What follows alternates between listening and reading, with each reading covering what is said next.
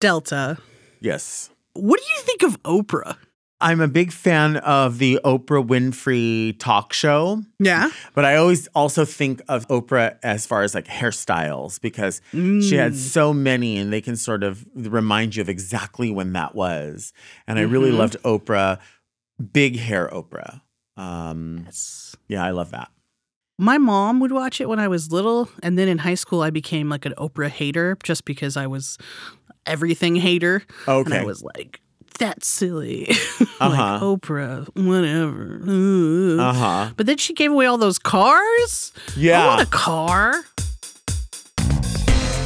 This is Fierce Rivalries with me, Delta Work. And with me, Kelsey Paget. Each week I tell Delta the true story behind an infamous or an underrated rivalry, with all the dramatic and sometimes petty twists and turns. And then I'll declare the winner, but not every story has a victor. Sometimes it's just about who loses more. Another day is here, and you're ready for it. What to wear? Check. Breakfast, lunch, and dinner? Check. Planning for what's next and how to save for it? That's where Bank of America can help. For your financial to dos, Bank of America has experts ready to help get you closer to your goals. Get started at one of our local financial centers or 24-7 in our mobile banking app. Find a location near you at bankofamerica.com slash talk to us. What would you like the power to do? Mobile banking requires downloading the app and is only available for select devices. Message and data rates may apply. Bank of America and a member FDIC. Today's rivalry has everything. It's got cannibalism, cows, and Oprah, of course. Ooh. Duh. I don't think there's anybody that can rival Oprah. So I, I, I'm I'm curious as to what this is going to be because it has to be like Oprah versus Jesus or like Yes. Oprah versus oxygen. Totally unrelated. How much do you like burgers, hamburgers? I love hamburgers, but I um I, I'm really sort of picky in the sense that oh, it's so funny. I say I'm picky. I'm not that picky. I have preferences, but I generally like uh, if I get like a McDonald's. If I go to McDonald's, I like to have the two cheeseburger combo, but I have to have them plain. I don't want any sauce or pickles or anything on them. But if I have like a gourmet burger, as it is, Mhm. uh, I like all kinds of stuff on it. I hate those little onions at McDonald's. You don't like those?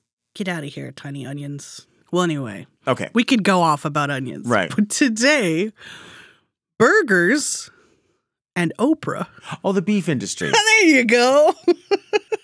I knew this was coming. So you say, "Oh, the beef industry" tells me that you're you're familiar. Oprah had a beef with the beef industry, but I don't really remember all the intricacies. I don't remember if it was like she was going vegan, maybe. I don't know. I mean, it could be anything, or she was telling people not to eat it because, Mhm. You know, tell me all of it. I'm gonna tell you all about it. All of it. And I gotta say, there's gonna be some gross meat stuff hmm in this today. So if you don't want to hear that, um, this is your sign. I, I should say, if anybody's not familiar with Oprah, Oprah Winfrey was a daytime talk show host, and her show, The Oprah Winfrey Show, ran from 1986 to 2011. At its peak, it had 42 million viewers a week. And the era that we're going to talk about is the mid 90s. At this time, Oprah had successfully molded her show into something different than the rest of the daytime TV landscape. Instead of being like shock value TV, like, you are not the father, or my cousin slept with my husband and then married my aunt, her show became what she liked to call change your life TV. She was doing spirituality and health stuff and just like self improvement stuff to create positive change in her viewers' lives. Oprah walked so Goop could run. Mm. I mean, I love the idea of, you know, constantly wanting to improve and evolve, but I feel like there's so many people that sort of regurgitate the same thing over and over. Sometimes it feels like it only applies to people who don't have um like real-time problems that they're kind of dealing with. right. We can't all eat, pray, love every Right. summer. We just can't. We should No. be able to find the time to do it, but Right. Well, Oprah would also have, you know, topics that were serious.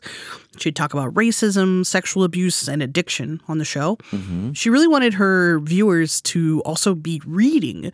So she started Oprah's Book Club. right. Her first selection was in September 1996. The book was called The Deep End of the Ocean, and it only had 100,000 copies in print. After she plugged it on her show, it sold 3 million more. Wow. copies. And just like the books, every time she talked about a product on her show, that product would have increased sales. This became known as the Oprah effect. hmm Some have even claimed that the Oprah effect gave Barack Obama 1 million extra votes in 2008. Oh, wow. Okay. Celebrity endorsement's a big deal. True.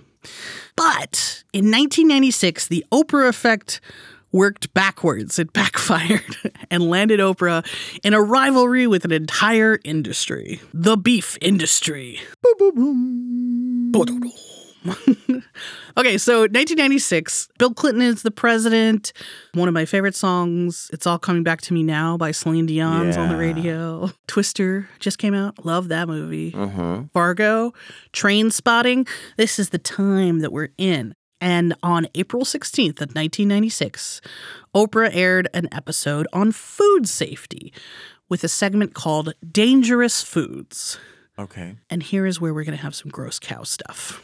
One part of her episode focused on mad cow disease. Do you remember mad cow disease? I do. I do. There was always there's always uh, times where it's like the mad cow disease or bird flu or uh, Mhm. obviously now COVID. Mm-hmm. All you have to just mention those, and I'm like, I remember who I was at that time, what I was doing. Oh, yeah. or, you know, uh, yeah. So yeah, mad cow disease. blast from the past. So mad cow disease was on everybody's tongues in 1996. Um, hopefully it's not on your tongue though, because mad cow disease is very deathly. So it is bovine spongiform encephalopathy. It's a neurodegenerative disease, meaning it wastes away the brain. hmm You can get it as a human if you eat beef from a cow who has had mad cow disease. Right. Yeah, it's very scary because there's not a cure. All you can do is just sort of be like, well, here we go. And also, like, you could contract it and then not have symptoms for many years. But once symptoms start, then it is most definitely fatal. So in 1996, there was an outbreak of mad cow disease in the UK. And at this time, it had caused 10 deaths. Eventually, it ended up causing 178 deaths. But at the time in 1996, it was it was down at 10 deaths. hmm British ranchers. They were destroying the cows that they had found were infected with mad cow. But the disease was continuing to spread to other cows and then therefore to humans who ended up dying. It's very tragic. And they were like, well, why is this happening? Why are we still spreading this disease even though we're killing the cows that have it? Well, there's a practice amongst farmers that goes back to the 1800s, and it is that you use everything. And so, if a cow is destroyed or killed, it would be rendered and then turned into a substance called MBM, meat and bone meal. Okay. And then MBM was used as a protein supplement in the feed for other cows. This didn't cross anyone's mind that this. uh Wow. Okay. Oh, that is disturbing. It's so disturbing. Cow cannibalism. Yeah. You know, so they stop doing this in the UK once they find out that this is the cause, right? But on the Oprah show, she's telling the audience about this for the first time. She has a vegetarian animal rights activist who his name is Howard Lyman and he's like if you turn just one infected cow into a protein supplement, then it can go on to infect thousands of other cows. And that it would be really horrible if that happened here. Right. And it's true. In the UK, they ended up having to incinerate 4 million cows Wow. to stop the spread of this. Yeah. But then Howard Lyman made some really big claims on Oprah's show that it was probably already present amongst American cattle and that it was Oh, could be so bad that it would make AIDS look like the common cold. that's a claim. Yeah. That's quite the thing to say, right? Yeah, that's that can be dangerous when you don't have when you're you're just surmising. Right. I don't know. It's like a just a very scary thing to say, and Oprah doesn't really question him on it. She's just like, "Whoa." Turns out this doesn't happen. Obviously, we're living here way past 1996, and I haven't really heard about mad cow in a long time. Mhm. there has only ever been six cows in the U.S. that that contracted mad cow, and the first one wasn't till 2003. So so Howard Lyman, he's telling Oprah that the mad cow is probably already here and it's gonna make everybody dead and it's so crazy and it's very shocking. And Oprah is shocked too. And you know, what she says next on the show has some huge consequences. Oprah turns to the audience and she says, Now, doesn't that concern you all a little bit? Hearing that? It has just stopped me cold from eating another burger. I'm stopped. I mean, it feels kind of innocuous to me. Well, I mean, the people are very, very swayed by celebrities that they follow. So Mhm. if you really are, and I mean, maybe this is a dangerous word, but if you're sort of indoctrinated by, I follow this Mm. person and what they do and what they say, and I'm not saying that Yeah. that that's Oprah's goal, um, but there are people out there that are like, if I just want to live a great life, I need to kind of follow this person. And, you know, kind of like when keto became sort of a thing and people were like, oh, you got in order to lose weight, you have to do keto. And so it becomes a thing where people just sort of follow one another because they know that at least it sounds like if you do this, you're not, at least you're not going to get mad cow disease. So all you have to give up is this hamburger and I can just eat chicken. I think people just follow because they hear it and maybe they sort of some people also use the wrong the wrong shows and the wrong voices as news. Yeah. Yeah. So they're like, "Oh, Oprah is news."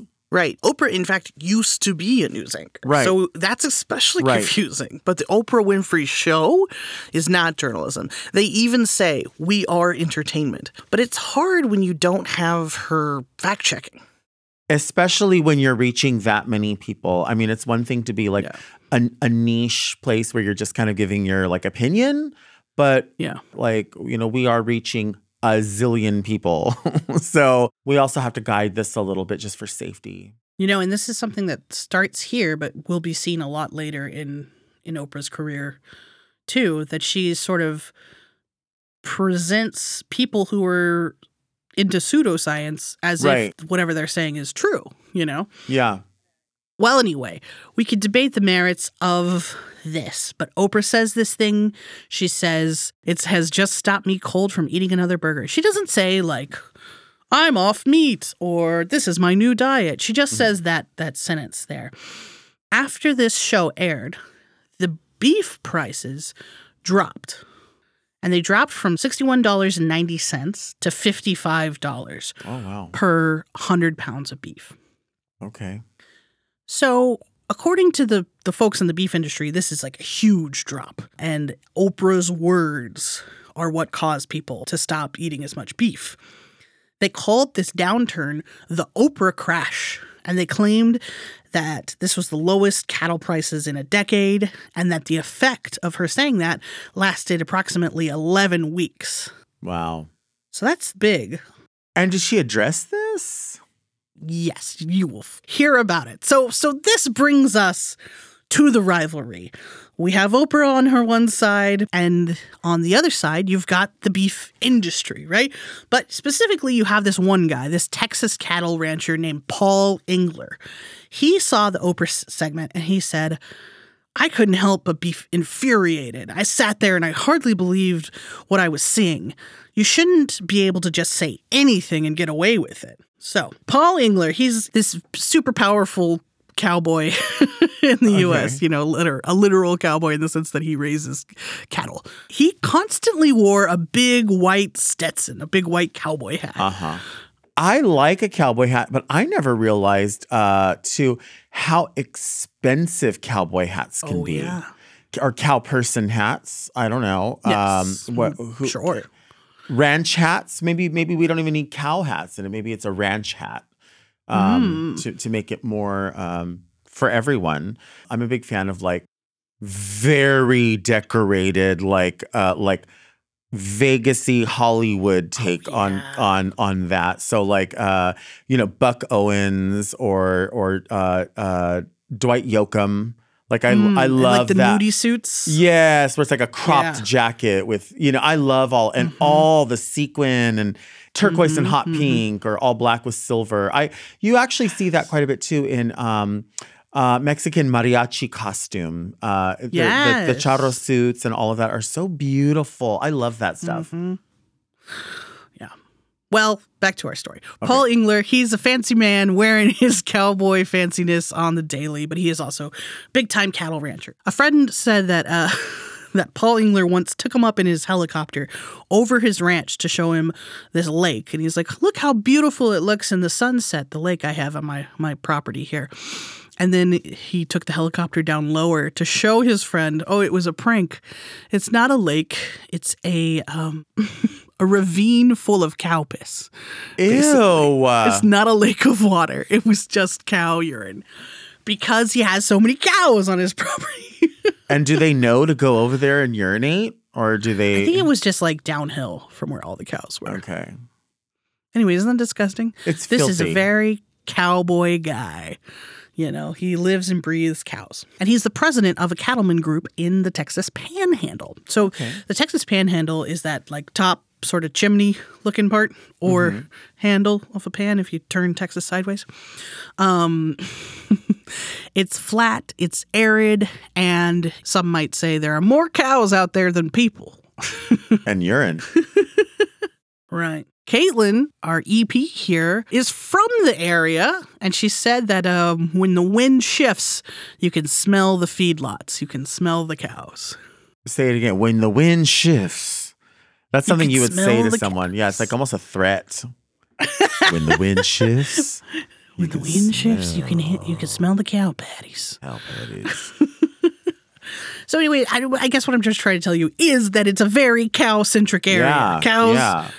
It's the lifeblood of Well, you they pride themselves. Like you, people, that happens kind of anywhere, right? Like if you're known for something, it, it becomes the culture. It Yeah. becomes something that you sort of not just. Uh, it's not just your livelihood. It's it's your pride.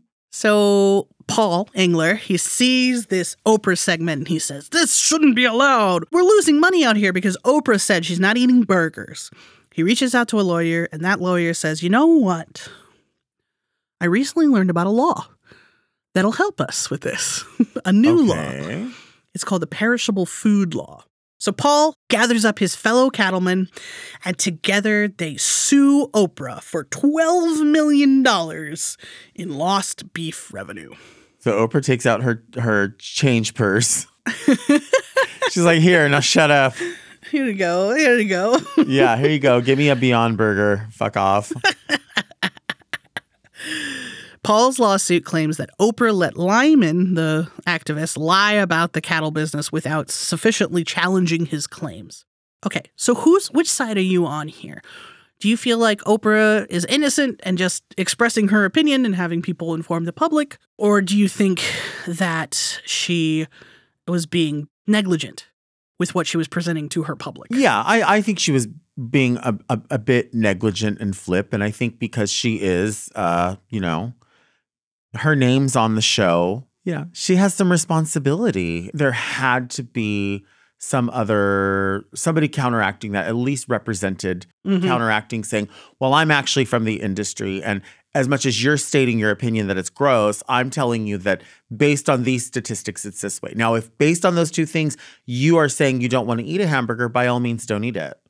Um, Mhm, and this is your show, and you're allowed to give that opinion. Yep, totally. We're going to take a quick break. Then we'll hear about how it goes for Oprah when she heads into enemy territory, Amarillo, Texas.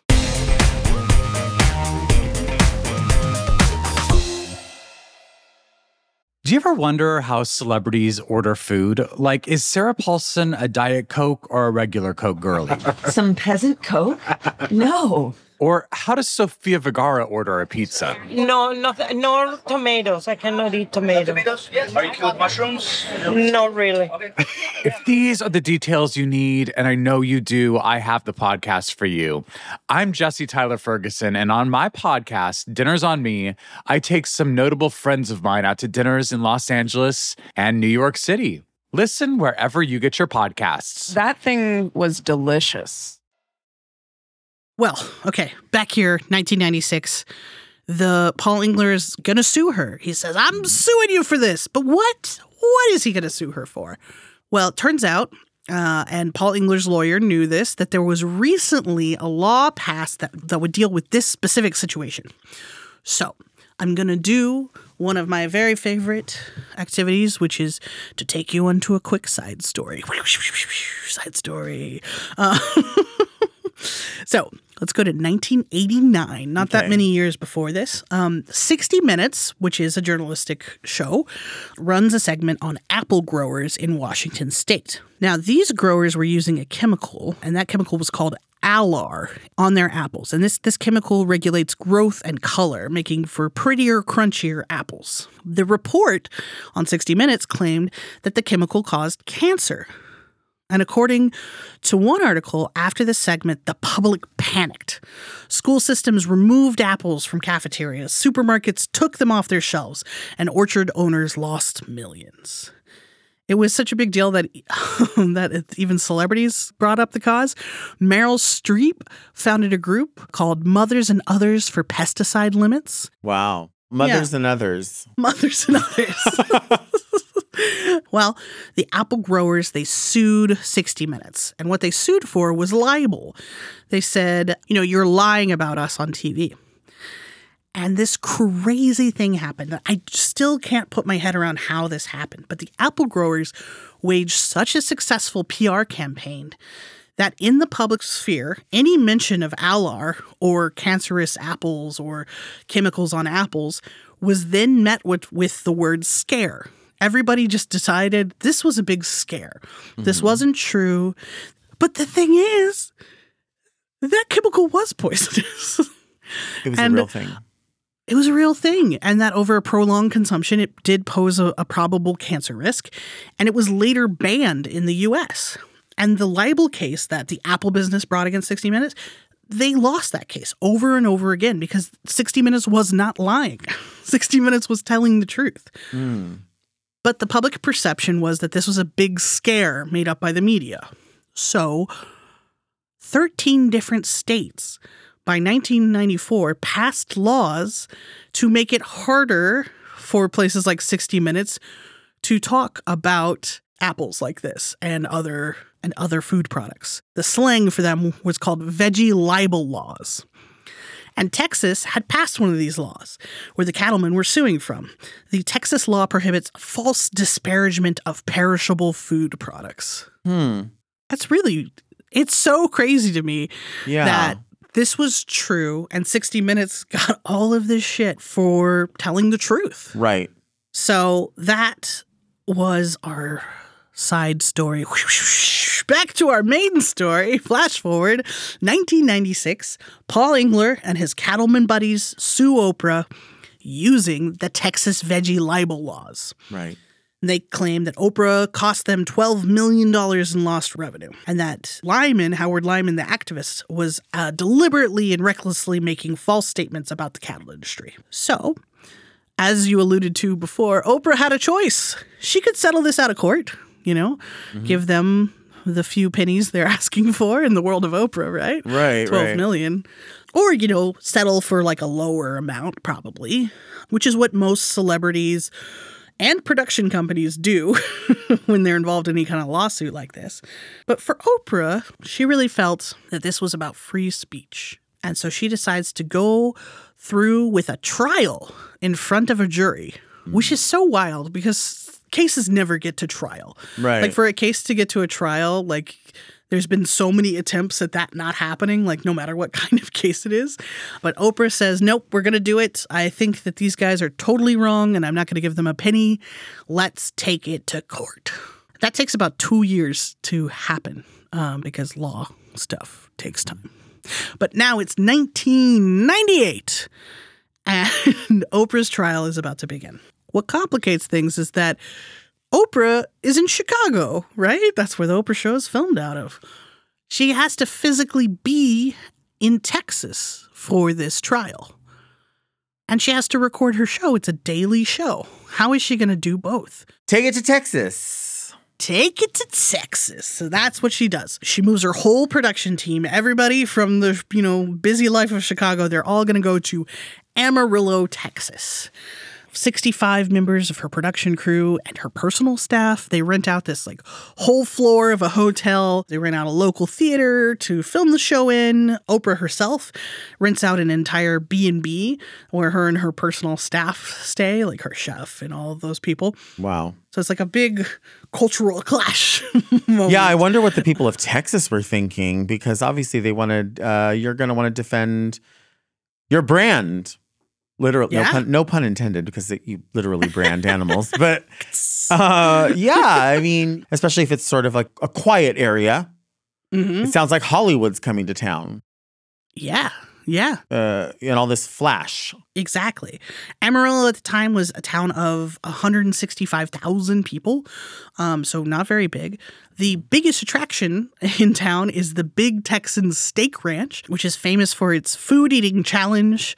They have a 72 ounce steak and then all the fixins.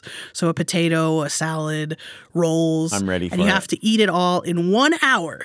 And if you win, if you do it, it's free. Watch me. Um, so now me. I have always wanted to go try that. I tell you what, I if I did that, I would definitely go over to that uh, that fake lake, Uh huh. and I would I would be there for a while. I would be there for and it would all run downhill. I'm telling you. Woo! Can you imagine? Lake. Yeah. Can you imagine the aftermath of something like that? No. No. That's bad. That's bad. so basically, what I'm trying to tell you is the town is all about cattle. It's all Yeah. about beef. It's not about talk shows. No, when you come in the airport, there's a sign that tells you that this part of Texas supplies 25% of the U.S.'s beef every year.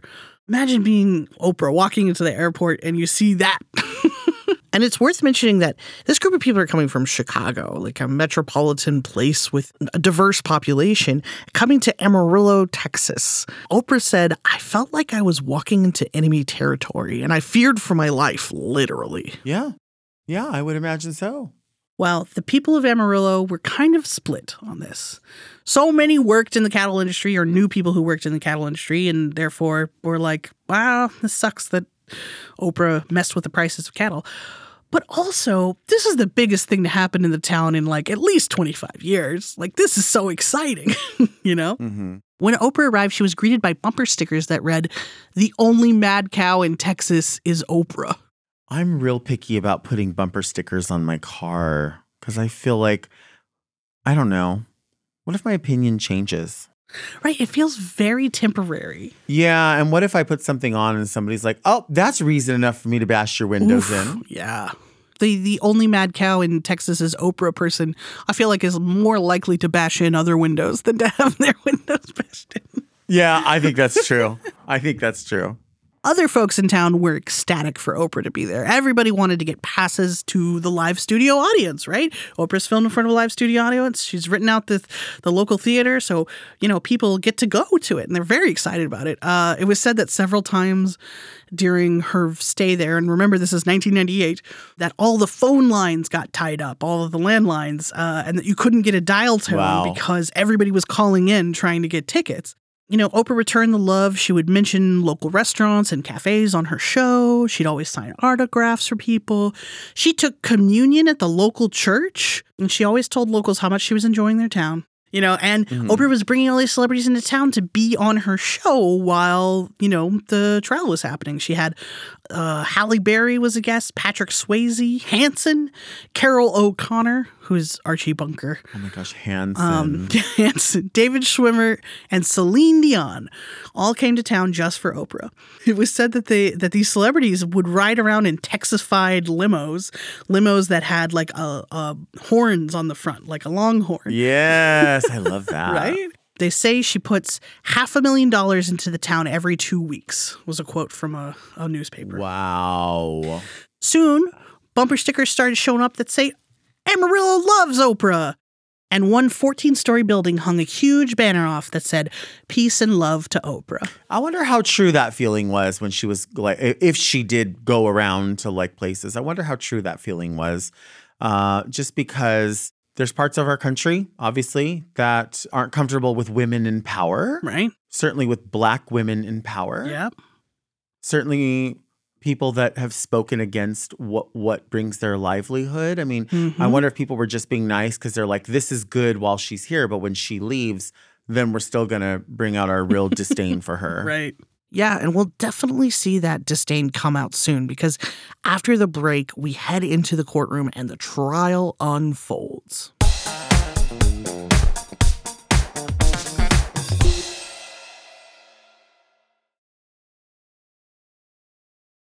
All right, so the trial. What is happening at this trial? The judge was Mary Lou Robinson. But for us today, I'm going to have you, Delta, be our judge on several little Okay. things that I'm going to Okay, ask you. I'm ready. The Honorable Delta Work um, rule on this, okay? Oprah's lawyer says we would like to get a change of venue. We don't think that there's any way that the jury is not going to be very pro cattle here in Amarillo. So we would like to change to a different place, a different city, maybe still in mm-hmm. Texas, but a less cattle heavy area.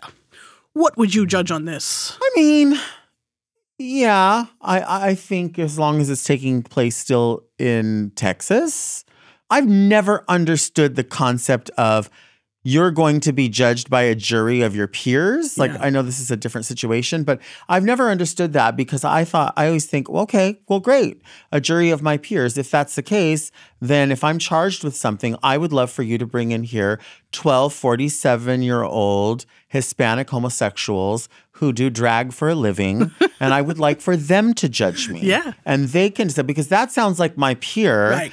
I don't want you to bring in here 12 people uh, between the ages of 60 and 78 Yep. who have always worked in the military. Yeah. Yeah. I don't think that's fair. No. Of course, I'm being, you know, I, I'm being facetious. I, I don't Sure. want, but what I'm saying is a little bit of representation. Can I at least get half of the people on here to be queer people? Right. I think I'm, I'm okay with that. I, I, I see the change of venue. I'm good with that. Okay. So Judge Delta says, "Chung, chung, chung, you could change the venue. Yes. um, all right. So Judge Robinson, on the other hand, she said, no way. The case stays here in Amarillo. Okay. So, you know, that's a loss for Oprah's side. Her jury ended up being eight women and four men. Everybody was white, and at least two of them were connected to the cattle industry, possibly more. So, here's another thing I'd like you to judge on Texas's veggie libel law that we talked about, you know, coming out of the Apple debacle. Uh-huh. Um, it specifies that it prohibits false disparagement of perishable food products. Would you say that this case falls under that law? Uh, I think so. I mean, m- meat is a perishable food. Mm-hmm. I feel like the law applies 100%. I feel like it applies. I'm going to say with that. Well, Delta says, "Doo, doo, law applies. Well, Judge Robinson, she says no. Okay. Cattle are not perishable food products. Cattle can live for Oh, years. because this is not a law against the USDA no, beef as after it's been right. cut into beef. These are the people suing are people who have cows, not Right, People who okay, run I'm- meat processing. I didn't think that out at all. I see what she's saying. Uh huh. Yeah. Okay. Which I think is like, I was surprised by that. I felt like, wow. So this is like a huge loss for Engler and the other cattlemen because basically they wouldn't have sued without this law because it's a it's a less strict definition of defamation or libel. Right. Because this is going to be hard for them to prove that they personally were affected by Oprah because she didn't call out these people by name.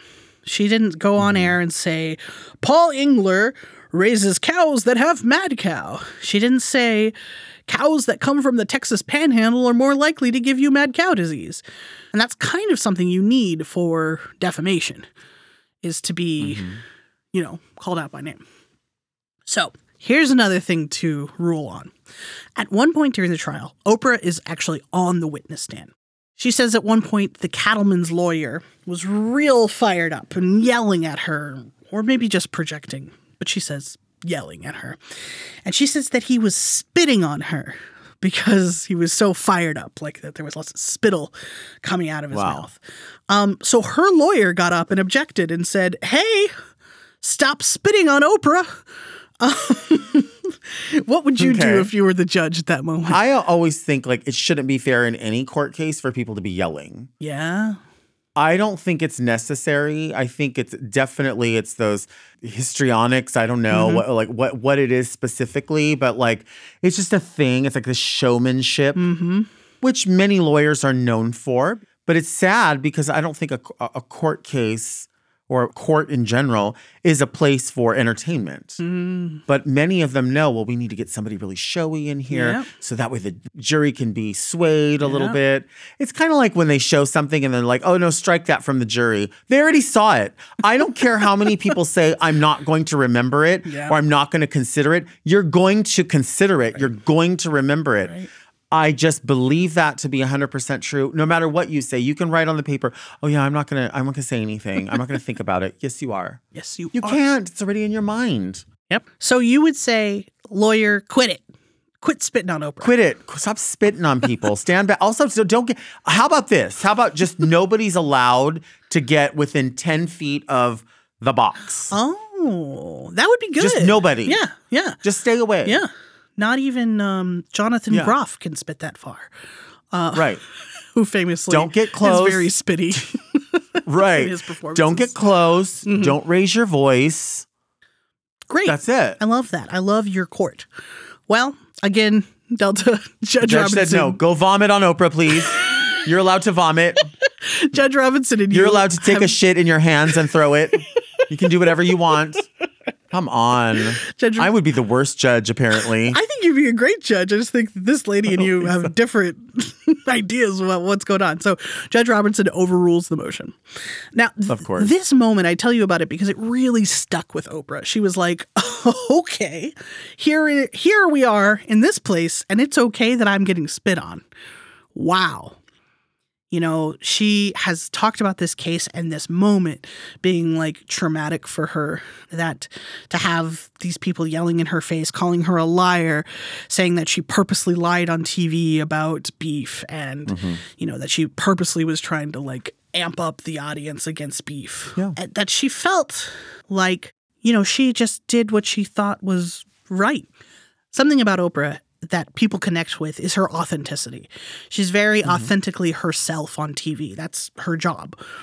But in the face of these accusations, she was a hard time being herself, you know, confidently herself because she's getting yelled at and like, you know, questioned and told that she's a liar. So she got a trial coach for before she went on the, the witness stand to to help her in those moments, you know, not crumble under the pressure.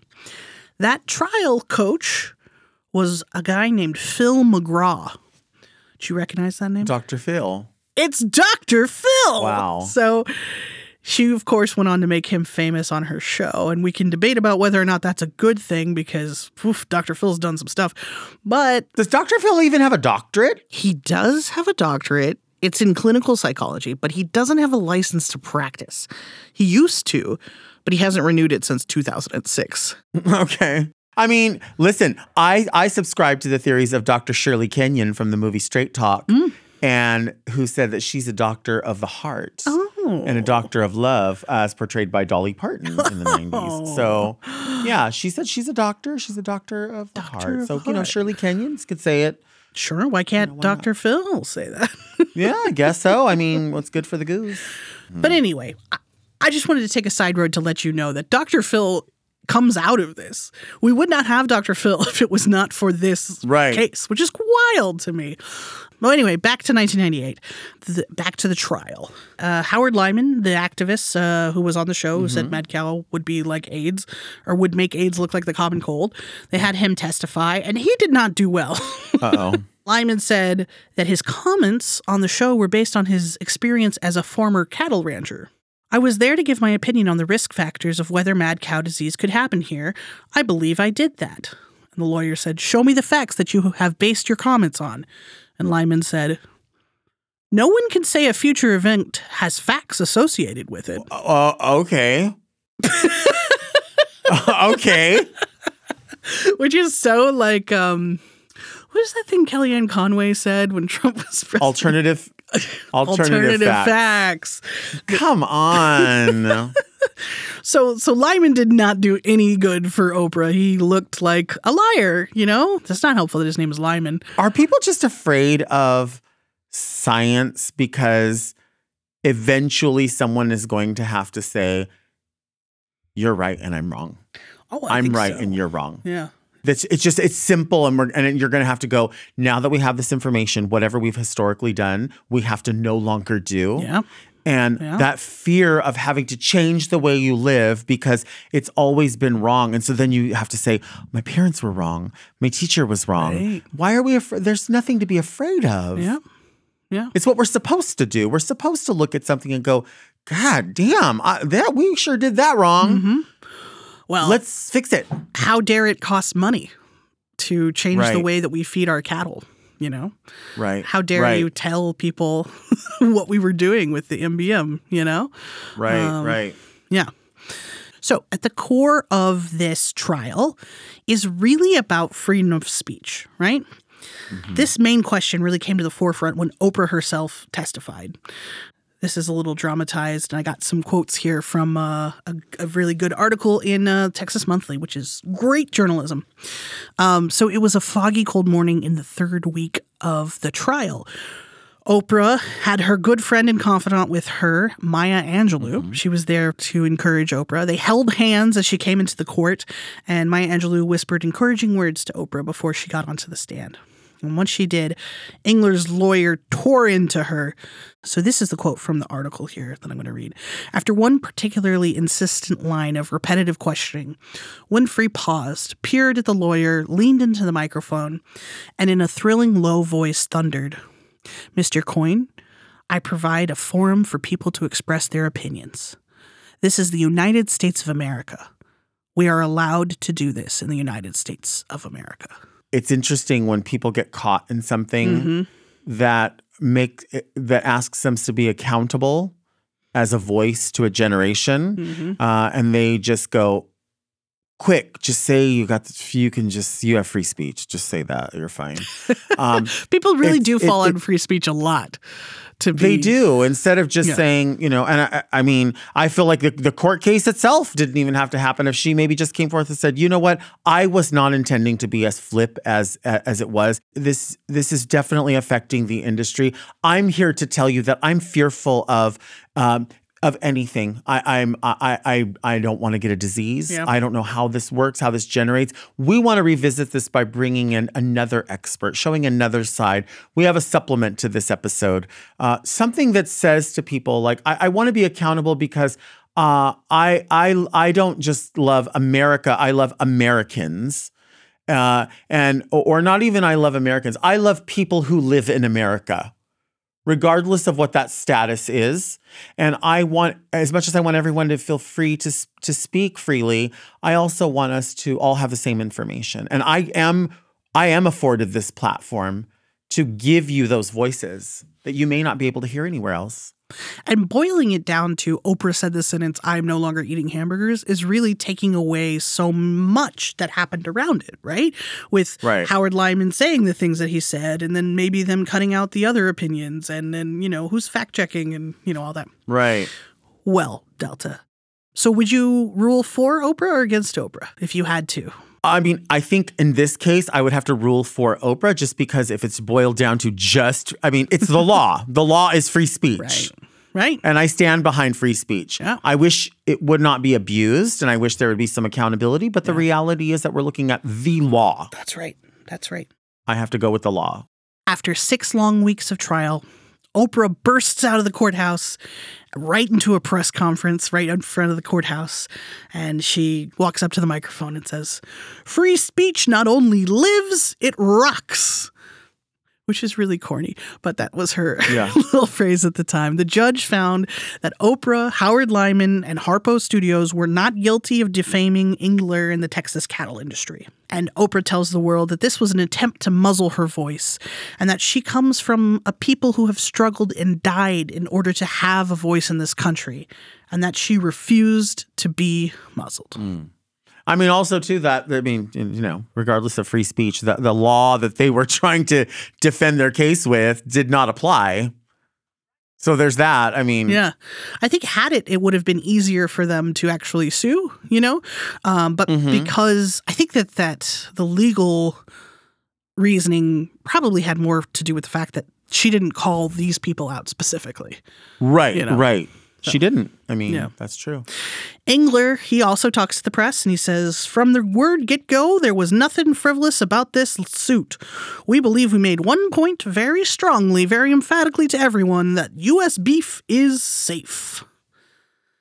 And so some say this verdict was a referendum on Oprah's popularity and that the jury was biased because of her fame. But no matter the case, the beef industry sh- really shot itself in the foot because it kept Mad Cow in the news and in the public conscience for way longer than it would have been had they never really done anything. So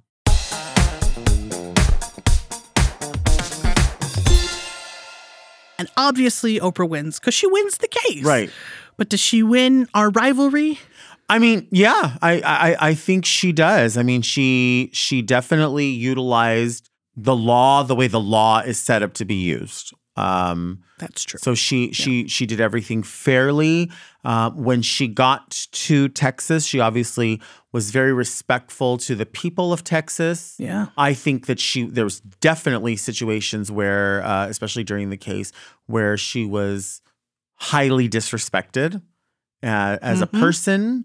I do wish for the cattle industry would have investigated a little bit deeper and realized this law actually doesn't apply to you. Like we we have to talk about the semantics of the law.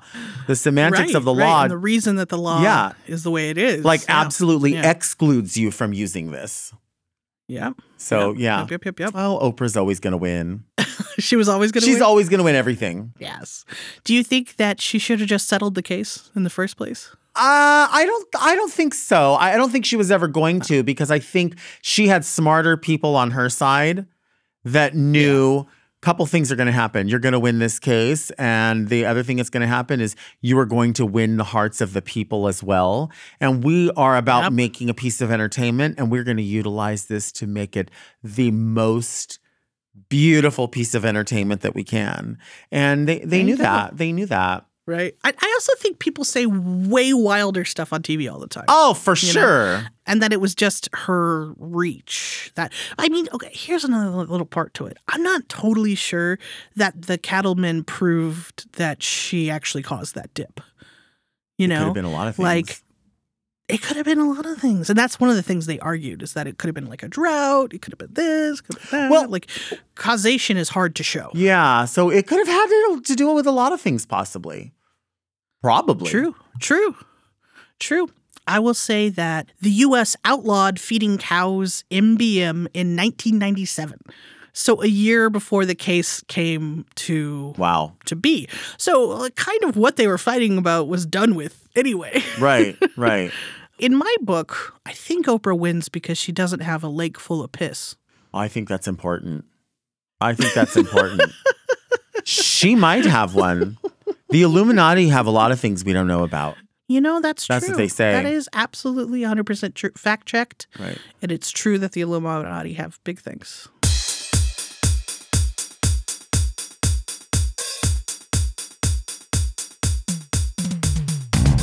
From Something Else and Sony Music Entertainment, this is Fierce Rivalries, hosted by me, Delta Work. And me, Kelsey Paget. I also produce the show.